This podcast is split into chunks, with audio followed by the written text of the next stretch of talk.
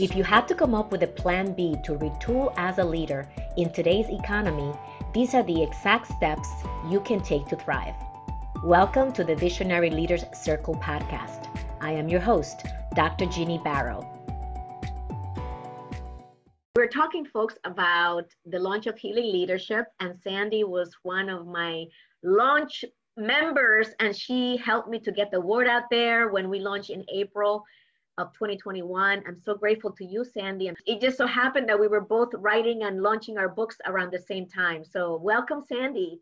I'm just thrilled to be part of your show and to have been part of your launch team. It was a real honor and congratulations on healing leadership. Thank you so much. So let's get started. Why don't we start by you sharing with, with our audience who are listening or watching who you are, what you did before, and what you're doing now, Sandy. Well, thank you, Jenny. Who I am, my name is Sandy Stosz. I retired in 2018 as a vice admiral in the United States Coast Guard after 40 years of service with the Coast Guard. so you started I, working when you were 10, right? yeah, really young. So I came into the Coast Guard Academy in 1978 and the Coast Guard Academy is one of the four Armed Forces Service Academies and it's in New London, Connecticut. And I was in the third class with women. And the reason being is that in 1978, in the mid 1970s, so much happened to advance women. The first thing that that affected me, I'm sure there's much more, but was Title IX in 1972. So when I went into high school, I could do sports. And for a young girl who was shy and maybe not so confident, um, being able to boost my confidence and um, learn how to believe that I could do things was uh, through sports. So I had sports in high school thanks to Title IX. In 1973, we had the Equal Rights Amendment come and give even more opportunities for women. And following on that, in 1975, the National Defense Authorization Act required that all the service academies open their doors to women and they had only been men up until then.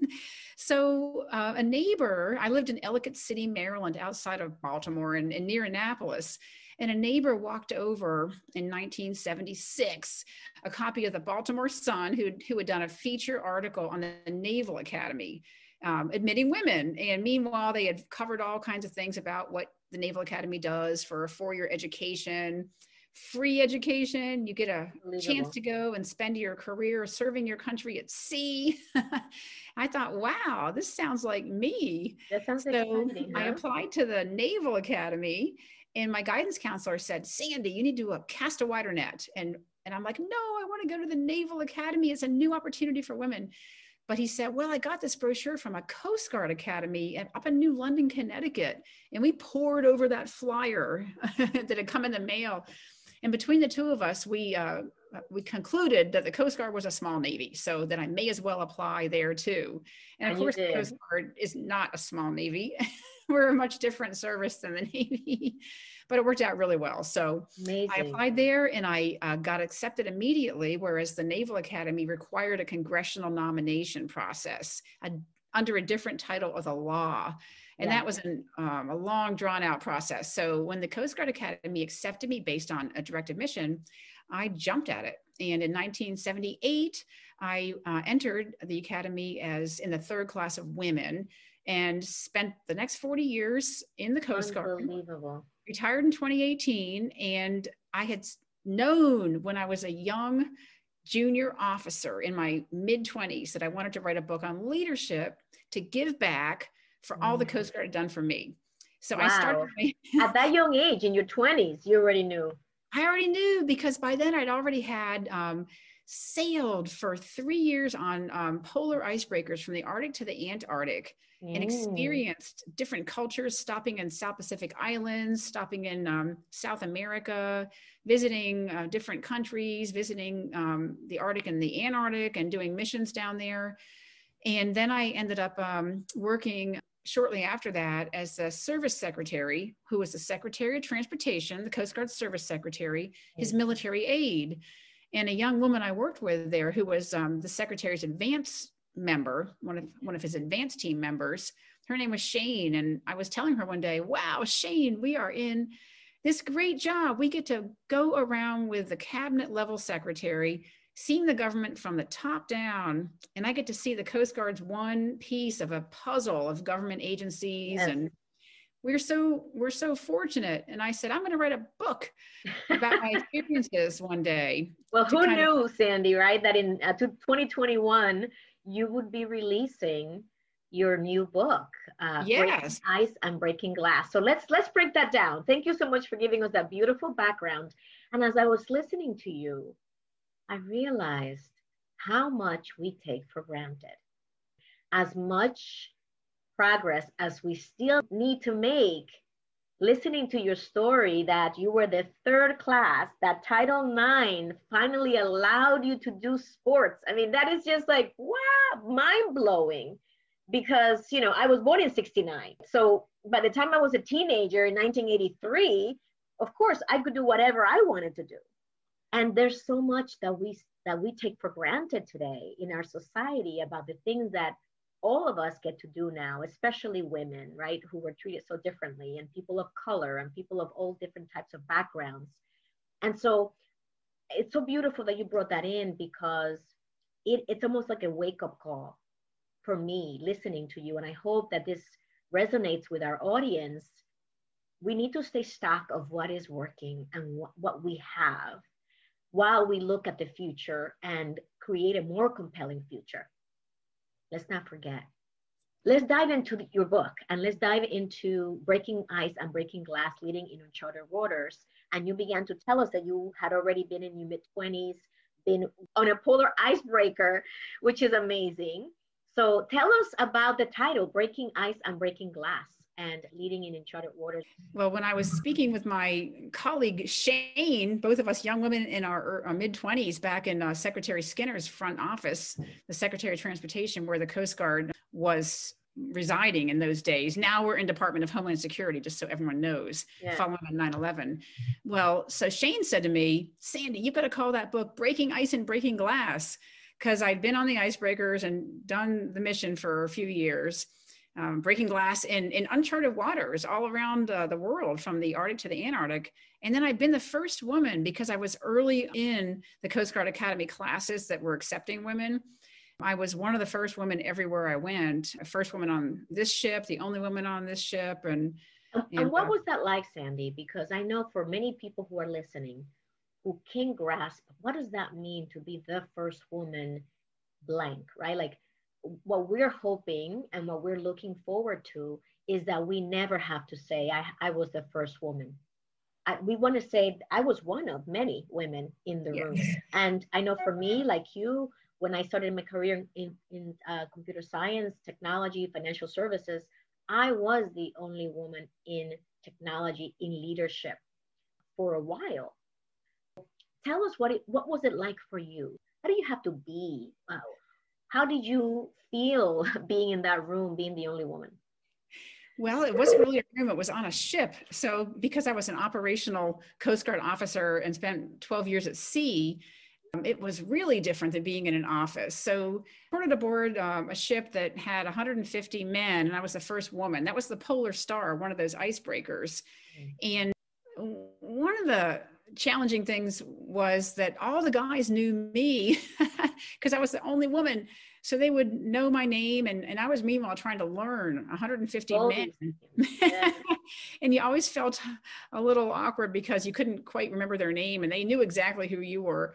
That was a great experience, though. I found that you can be accepted even as the only person of, of color, a person who's a woman, um, if you look at it from a positive angle instead of mm-hmm. looking at it as a negative thing. Right. So I I always thought of being a woman as a superpower because um, when you're the only one, you can carve out terms because people don't know what to expect. And I'll give you an example. When I went um, from that ship to my next ship, I was the first and only woman for for a while.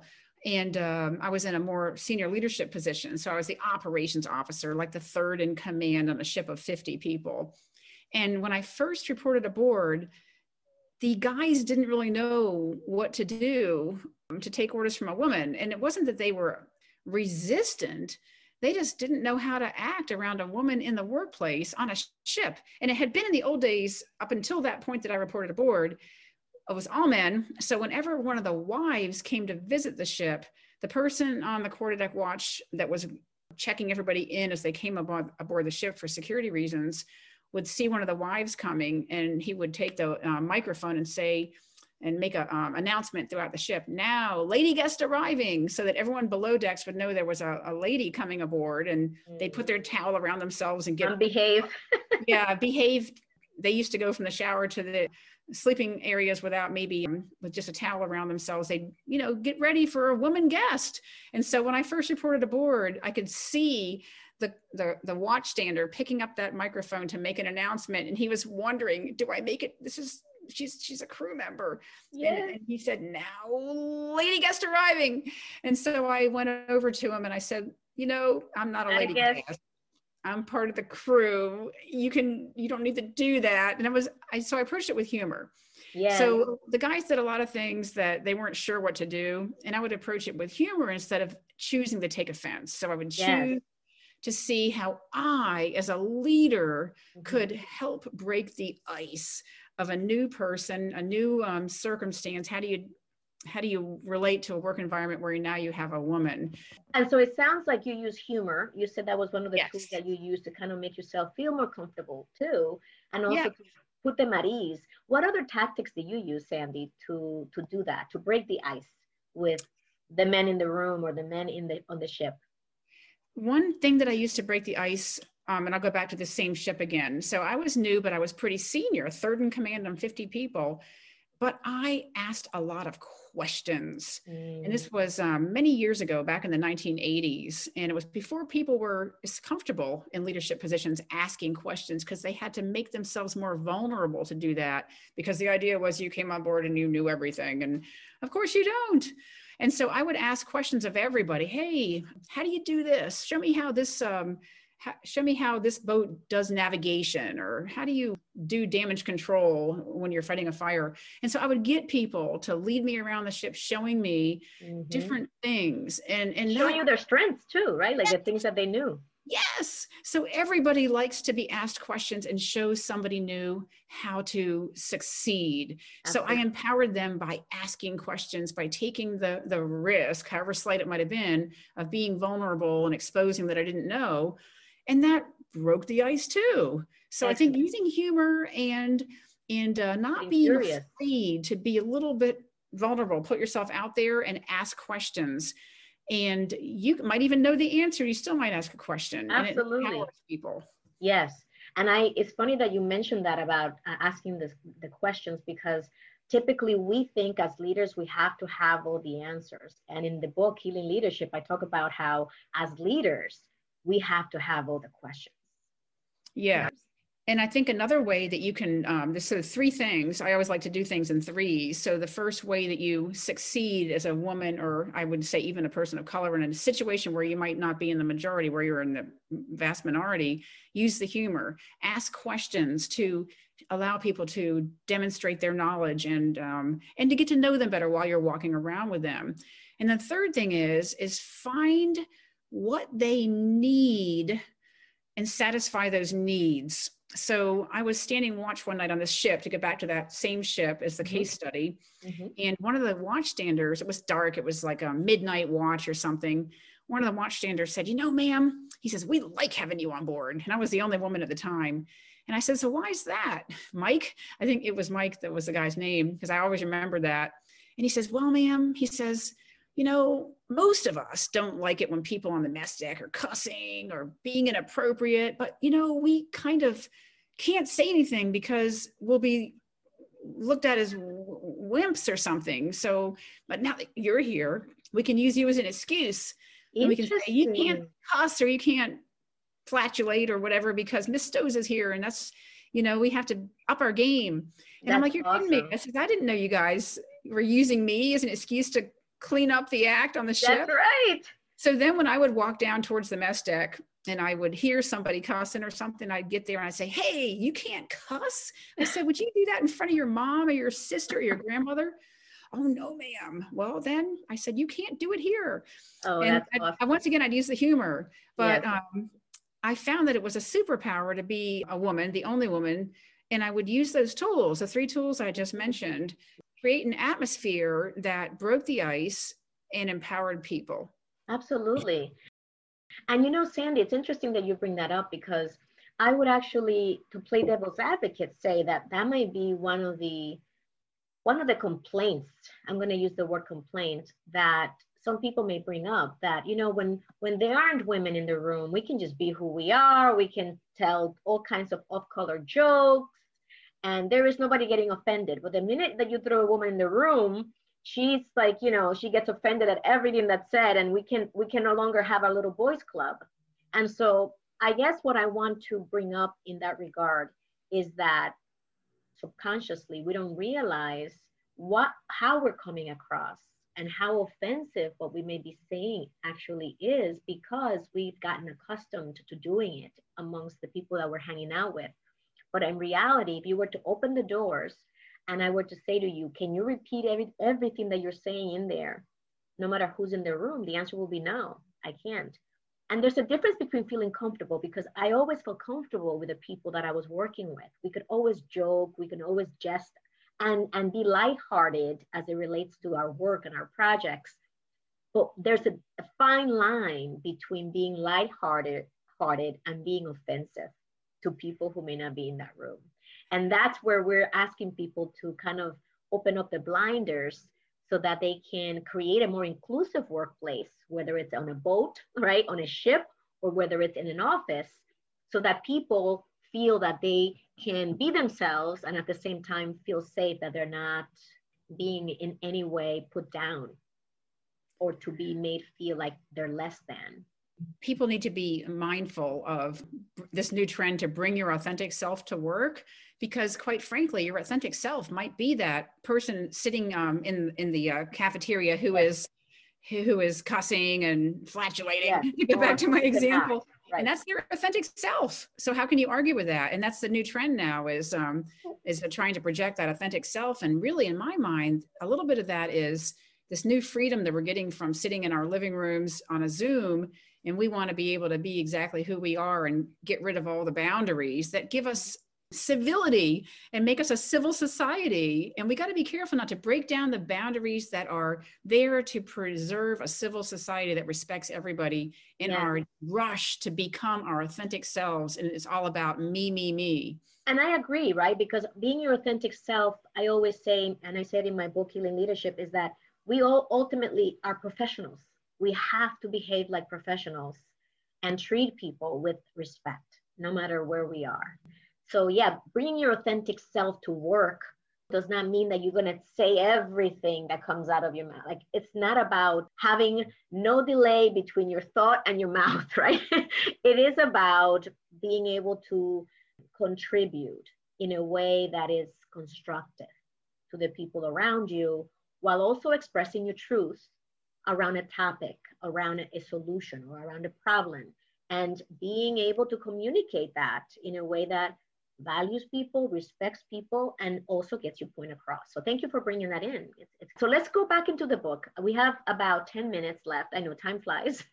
and I wanted to cover more about the content of the book. So tell us what is your main message in the book, Sandy? And there's people who are listening who are leaders. There's people, I always tell people that we're all leaders because we're either leaders in business or in our professions, our careers. Most definitely, we're leaders in our own life people who are going to get the book, Breaking Ice and Breaking Glass, what is that message that you want them to take away? To narrow down 300 pages to one message, but I can do it. So, Breaking Ice and Breaking Glass, subtitle Leading in Uncharted Waters. Yes. And that uh, there's a lot of double entendres in both the, the title and the subtitle that that characterize what I went through as one of the first women and and um, breaking ice both in the workplace and actually literally, and then leading in uncharted waters, which would be leading in the uh, navigating a ship in the Antarctic and the Arctic, but then also the uncharted waters of crisis or uncertainty. Mm. So what I think is the main message of the book is that over a 40 year career, I grasped, leadership lessons learned, mm-hmm. proven principles, and realized that anybody who has a passion and a purpose and works hard and perseveres towards those goals they've set for themselves can succeed in what they do. And there's going to be uncharted waters. There's going to be obstacles, icebergs in the way that you've got to navigate around. Mm-hmm. Not just me, because I was a, a seagoing officer, somebody in an office, somebody working for a private company or public nonprofit is going to have uncharted waters to navigate. And you can succeed if you apply proven principles, leadership lessons like the ones that I deliver in my book. And fundamentally, I talk about hard work plus perseverance equals success. Mm-hmm. I talk about um, the value, the power of your personal core values, your organization core values that set your moral compass on the North Star so that the you don't. GPS. The fact that people can succeed at what they want to do if they have a roadmap. And I deliver those kind of tools in the book. Beautiful. And I know as I was listening to you that in many cases, people say, what stops people from using some of those tools? What are some of the hurdles and the challenges that they face? And I know for many of my clients in coaching, it's fear, right? Fear of the unknown, fear of failure, fear of not being good enough, right? Fear of not being smart enough. From your from your experience, Sandy, especially in your field where you spend so many years, what did you find to be some of those limitations that people, the hurdles that people had to jump over? Impatience and a lack of motivation. And mm. the impatience comes when people don't want to persevere. They don't mm. mind working hard, but they want to achieve a place of success very early on. And I started out in 1978 at the beginning of my 40 year career, cleaning toilets and scrubbing dishes on the Coast Guard tall ship Eagle, a 300 foot sailing ship that cadets go on in great numbers.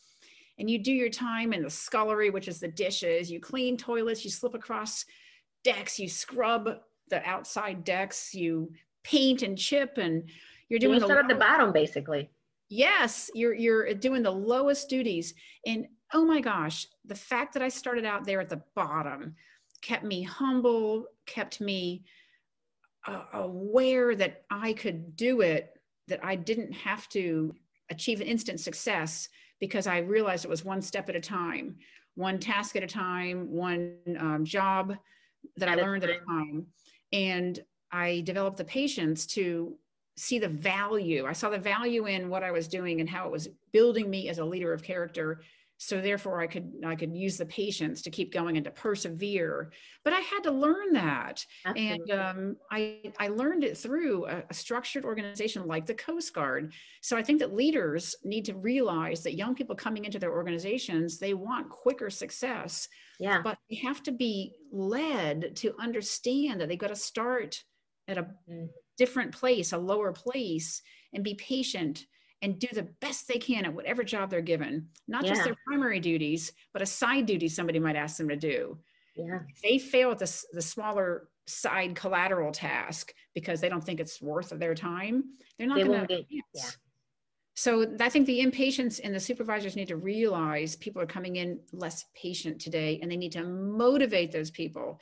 And the way you motivate them is you give them, you make them start at the bottom, but you give them training.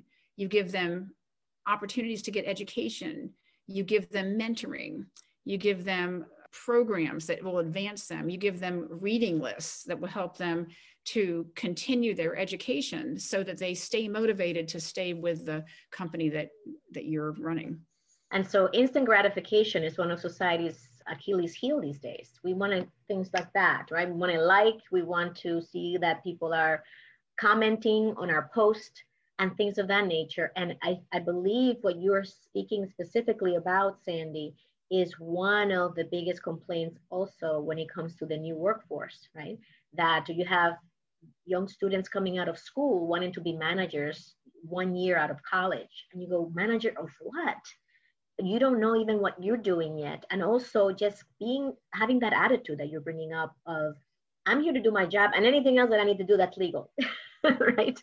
Uh, that's how we also, uh, you know, were raised in terms of work. We put on multiple hats based on what was needed for the team and to get the job done. So so important. But the patience, this is a really nuanced, to your point, uh, ability to be patient.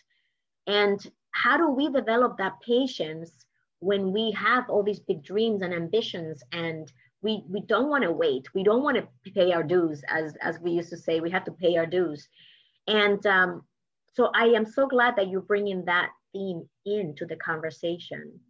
And for new leaders and for established leaders how do we develop those tools to help our people be more patient and to help them through motivating them? And getting them to see the value of them becoming even better at what they do and giving us confidence that they are the right candidates to be in those roles because they're open-minded and they're willing to roll up their sleeves and do whatever work needs to be done I've got another analogy that kind of helps that might help leaders to motivate their younger people. One of my favorite books is um, Don Quixote by Cervantes. And in it, there comes a famous phrase that we use to this day life's not about the destination it's about the journey. And in um, in the book don quixote it's the road not the inn. So you're you're struggling along a road traveling for days weeks months on end and you get to your the inn at the end or the destination. So i i took 40 years to go from the beginning to the destination which was um, making the senior executive level on the coast guard. But the glory of it all was those 40 years at different levels, starting at the bottom and then taking the next step, the satisfaction of getting that next promotion, the satisfaction of getting the next promotion, working your way up, knowing you had the skills, knowledge, and abilities to succeed in that position. That's you weren't right. going advance too fast to where you were uncomfortable or you had to be afraid. And um, I think that that analogy of it's all about the journey. So, what would you do if you were a high school graduate or a college graduate? And you were a manager, senior manager, that five years after you graduate, what's left is there for the next 35 years? you're going to be more of a, of a senior manager. you're going to be disappointed and you're going to be bored yes. and uh, probably fail because you're not ready for that job, right? Yes, absolutely. And there's so much to be learned as you begin to manage people and to help uplift people. And I believe every successful leader that I've spoken with says something similar, which is as a leader is not only about you and you advancing your career, but how can you open doors and help uplift others that are that you're serving. And that's how you become stronger as an organization and as a team.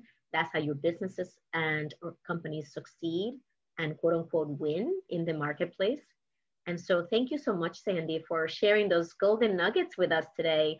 I want to make sure that people know where to find your book. By the time this interview comes out, your book is probably going to be out. So, where can they go and find your book and how can they connect with you? Ice and Breaking Glass, Leading in Uncharted Waters is available now for pre-order yeah. anywhere that you order your books. What? And it'll be launching on June 1st. Yeah. So uh, please go and uh, check it out. And uh, you can find me and the book uh, at www.sandrastows.com. Thank you so much, Sandy. Thank you for your time. Thank you for sharing your upcoming book. I am sure that it's going to be wildly successful. And congratulations on a very successful career in the Coast Guard and for sharing your, your insights with us today. Thank you, Jenny, for having me on and giving me the opportunity to share these insights. I did this all to give back leadership lessons learned. So, your podcast is a great way to do that. Thank you. My pleasure. If you want to learn the number one success secret to helping your leaders retool in only six months, go to flmprogram.com to learn about our Fearless Leadership Mastermind. Don't miss out your leaders will gain the capabilities they need to solve the challenges you're facing and achieve the business results you want. With everything else you have going on, we want to take this off your plate by providing a turnkey, scalable solution that will give you a high return on investment. The next leadership training starts soon. Visit flmprogram.com to get the details. If you enjoyed our content, subscribe to our podcast and share it with your friends. And if you want to stay in touch and hear from us, join our community to receive valuable strategies and expert advice at executivebound.com. Join our movement to heal leadership around the world. See you soon.